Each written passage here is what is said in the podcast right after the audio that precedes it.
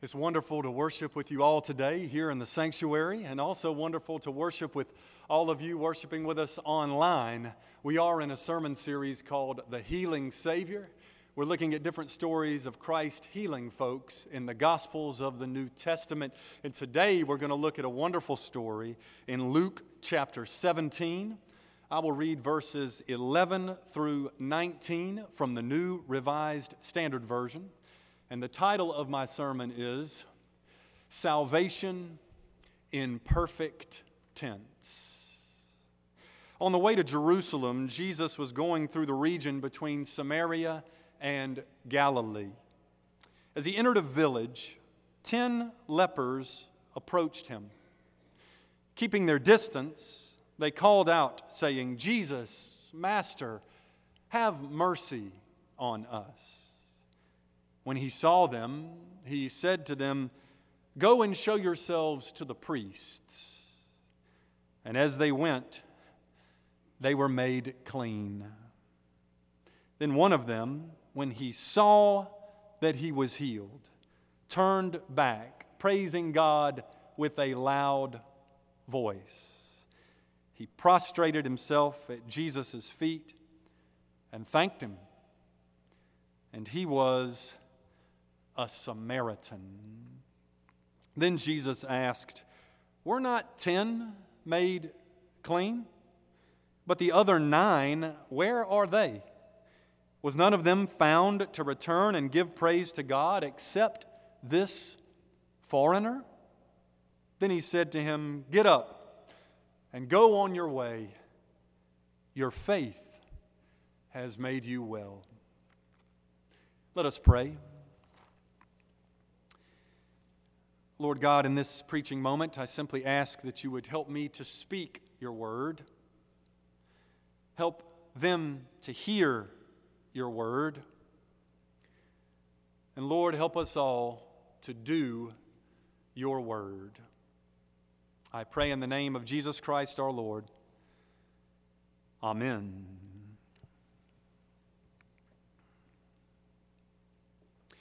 Some years ago, a member of the church I was pastoring had a brain tumor at the same time her mother was dealing with a degenerative disease.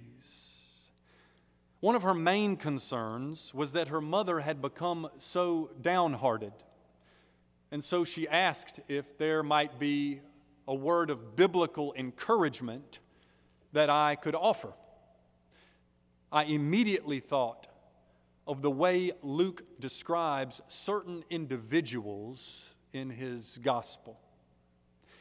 In Luke 5:18, he does not describe the paraplegic man as a paralytic, but as a man who was paralyzed. In Luke 8:17, he does not describe the demon-possessed man as a demoniac, but as a man who had demons. And in Luke 17 12 here, he does not describe the ten men as lepers, but as men who had leprosy. The distinction is important, as Bible scholar Alan Culpepper notes. For Luke to call them persons with leprosy rather than lepers is to indicate that they are not defined by their disease. Their diagnosis does not diminish their personhood. Yes, they have a condition, but no, they cannot be reduced to it. I told the woman this, and I said to her, I don't know if you will find this helpful or not, but Luke might describe your mother as a woman with a disease rather than as a diseased woman, because her disease does not define her. She is defined by Christ's love for her. I further suggested to the woman that her own condition did not define her, but Christ did. She latched on to this and asked me to write down these scripture references, and she took them home and she told her mom. From that point on, she would not allow her diagnosis to define her, just as Luke would not allow leprosy to define these ten men. The term leprosy referred to a number of skin conditions in the ancient world, all of which rendered a person unclean according to Old Testament law. Many people in the ancient world viewed leprosy as divine punishment for sin. So, persons with leprosy were often seen as spiritually deficient and scorned by God. But these men must have sensed that Jesus came to bring divine mercy. For when he came near, they approached him, and keeping their distance, they called out to him, saying, Jesus, Master, have mercy on us. The term mercy means to demonstrate pity, sympathy, and genuine care for someone. It means to show compassion and love by way of action. It means to help someone because your heart goes out to them. The mercy of God is essential for human salvation, and these men begged mercy from the right person. Christ did not avert his eyes from these untouchables, nor did he ignore these men on the margins of society. He saw them, says verse 14. Christ sees people who are down and out. Christ sees people who face an uphill climb every morning.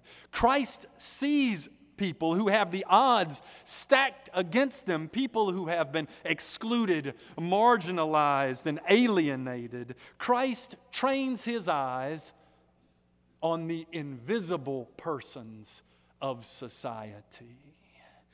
When he saw them, he said, Go and show yourselves to the priests.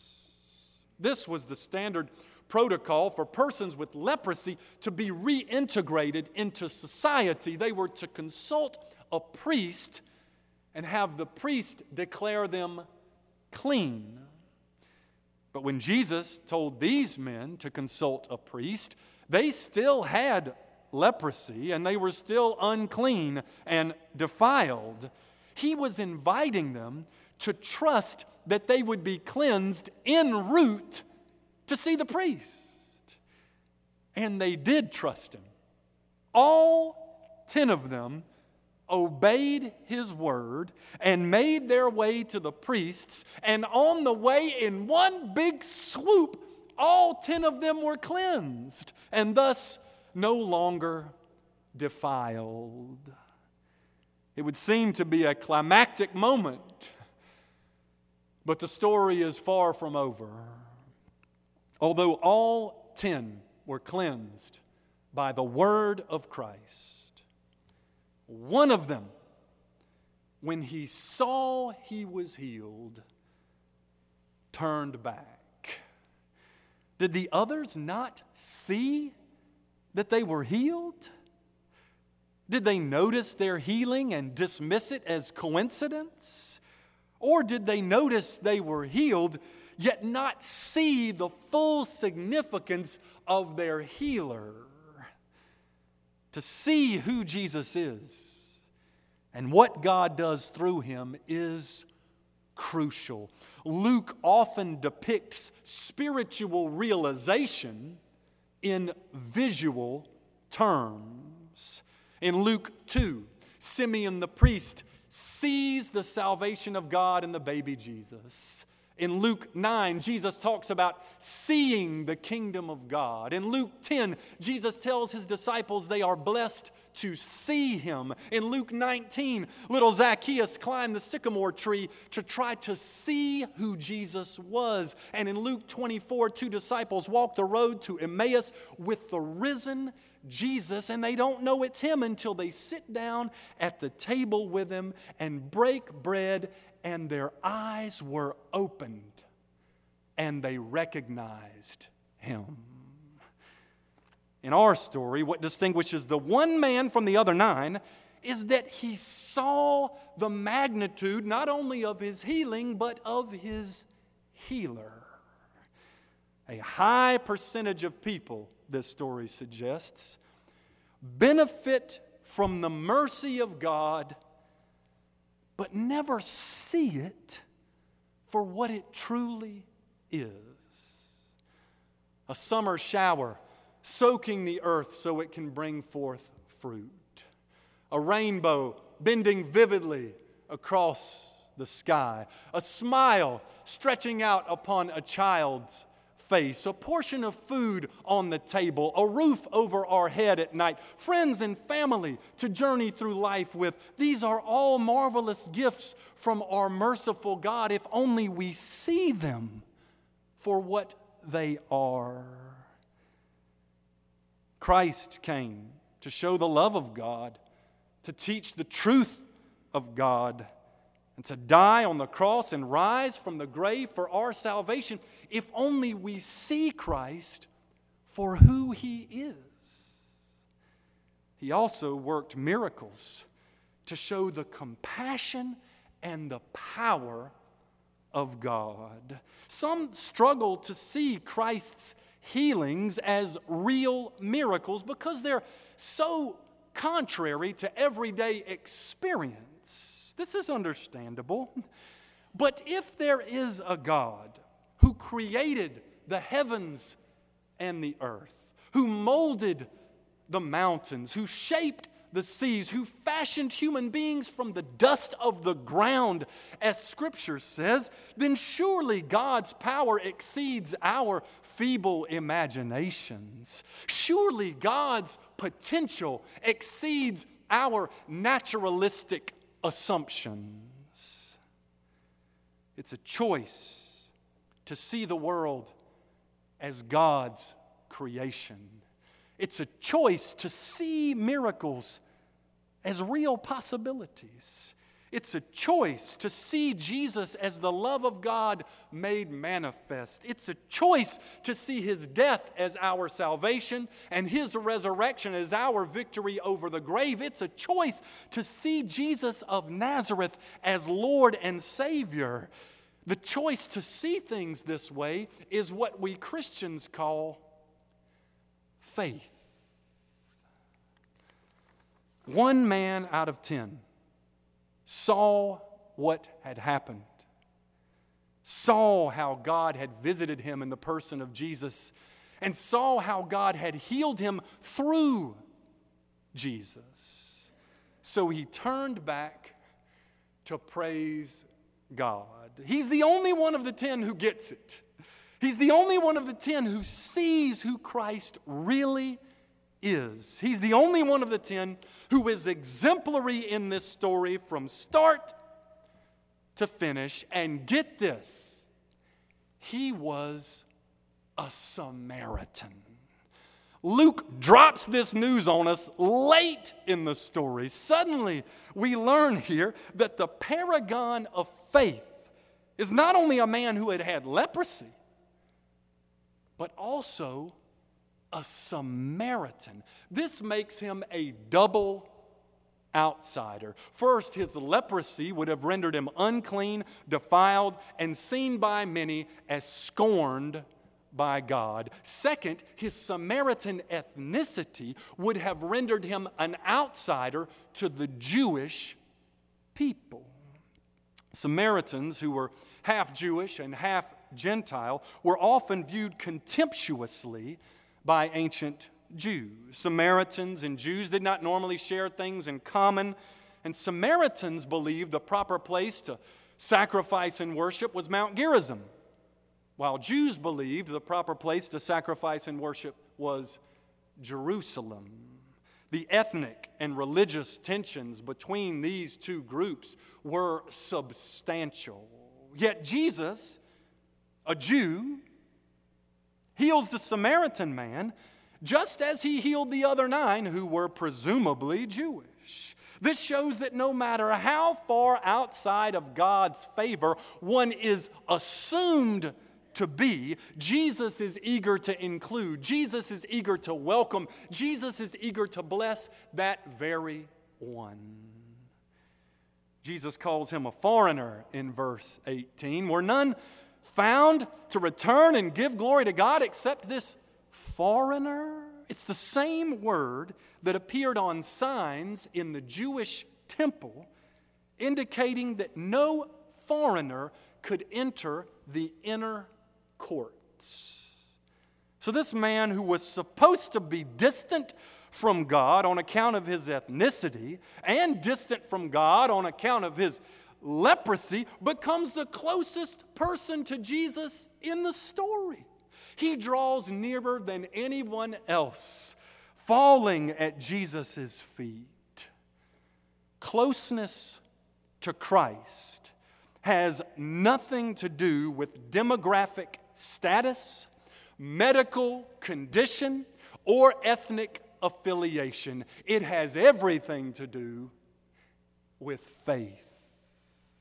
The faith of this man is clear, and that he saw what had happened, spontaneously turned back, and praised God at the feet of Jesus. Now, theoretically, he could have praised God as he continued on his way toward uh, the priest, but he returned to glorify God in the presence of Jesus because the proper place to worship is not Mount Gerizim nor Jerusalem, but at the feet of Christ. He thanked Jesus too, which is noteworthy because this is the only time in the whole New Testament when thanks are rendered to Jesus rather than God. In summary, the returning Samaritan glorifies God, worships at Jesus' feet, and offers prayerful thanks to Christ. And Jesus says to him, Your faith has saved you. The NRSV obscures this a bit by translating it, Your faith has made you well. But the Greek term there is sozo, which means saved. So 10 were cured, but only one was saved. 10 were able to reintegrate into society, but only one entered the kingdom of God. 10 were aided in body, but only one was transformed in spirit. 10 received a miracle but only one returned to say thank you. Ten encountered the saving power of the Messiah, but only one returned to praise God. Ten met the Savior at a distance, but only one drew near, worshiped at his feet, and heard those wonderful words Your faith has saved you. Ten had initial trust, but only one had saving faith. Notice that Jesus preaches salvation by faith, just as Paul so famously does. In Luke 7, he said to the woman who anointed his feet, Your faith has saved you. In Luke 8, he said to the woman with the issue of blood, Your faith has saved you. In Luke 18, he said to the blind man who had cried out for mercy, Your faith has saved you. And here in Luke 17, he says to the Samaritan man who formerly had leprosy, Your faith has saved you. He's not only saved from a skin condition, not only saved from social and religious alienation, but also saved from sin and death because he has a personal connection to Christ through faith. The salvation Christ brings is announced in the perfect tense. Your faith has saved you. The perfect tense in Greek signals an action that has been completed, yet has a continuing effect. Salvation is complete and it continues. Salvation is not strictly a future event because it's already been completed. But salvation is not strictly a past event because it is ongoing. Once we encounter Christ, once we receive His mercy, once we see by faith what He has done for us and praise God in His presence, pouring out thanks, salvation is accomplished. But it's not yet over. it reminds me of graduate school because I had to write an essay on this story for a class I took on the Gospel of Luke, taught by the renowned Vanderbilt professor, Amy Jill Levine. I liked her teaching so much. She is awesome, by the way, that I decided to ask her to be on my dissertation committee. This was a bit risky because while she is outstanding, she is also very demanding. Well, she agreed to be on the committee, and then I worked for a few years on writing my dissertation, mainly with my advisor and my second reader. And as I was preparing for my dissertation defense, I wasn't sure how much Professor Levine, who we called AJ, would challenge me. I wasn't sure how much she would ask questions or what objections or concerns she might raise at the defense. When I was talking with my advisor, about making preparations, he told me to be ready for any question and any challenge from anybody because anything can happen at a dissertation defense. And he further advised me to swing for the fences on every answer, to try to defend it with all, everything I could muster and not back down to anybody. and so when I showed up that day, for this dissertation defense, it was an hour and a half to determine whether seven years of work was going to pass or not. And from the first question that was raised, I was ready to fiercely defend every point as much as I possibly could. I swung for the fence on every response to every person. I mean, I was giving it everything I had on every comment. And at one point, Professor Levine, AJ paused and said, Noel, we're trying to help you with your work here. You are going to pass. She said this as she nods at the other professors around the table. You are going to pass. So just relax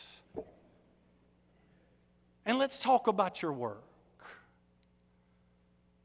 Well, at that point, the whole conversation shifted.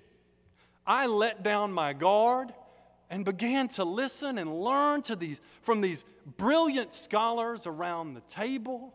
I didn't proceed with anxiety, I rather proceeded with assurance because I had received this powerful word of assurance that I was going to pass. The defense wasn't over at that point, I still had plenty of work to do, but the final result was a foregone conclusion. I see Jesus' word of assurance similarly. He comes to every Christian in the midst of our arduous existence and says, Your faith has saved you. He says to us, Your confidence in me, your belief in me, your trust in me has saved you. You can let down your guard and proceed with assurance. You've still got work to do, but the final result is a foregone conclusion. Christ has given us forgiveness of our sins, peace with God, victory over the grave, and the promise of everlasting life. Our salvation is in perfect tense. Our salvation is complete though it's not yet over. Our salvation is accomplished, though it's not yet concluded. We are already assured that we are going to pass, not due to our merit, but due to Christ's mercy. We've still got work to do in the meantime. We've still got plenty to learn. We've still got praise to render and thanksgiving to pour out and obedience to demonstrate and mission work to carry out, which is why Christ says to the man, Get up and go on your way. Worship, yes, and then get up and go on your way. And as we go in faith, we go knowing that our faith has saved us, that our faith continues to save us, For we have perfect salvation in the perfect tense due to the perfect mercy of Christ our Savior. Amen.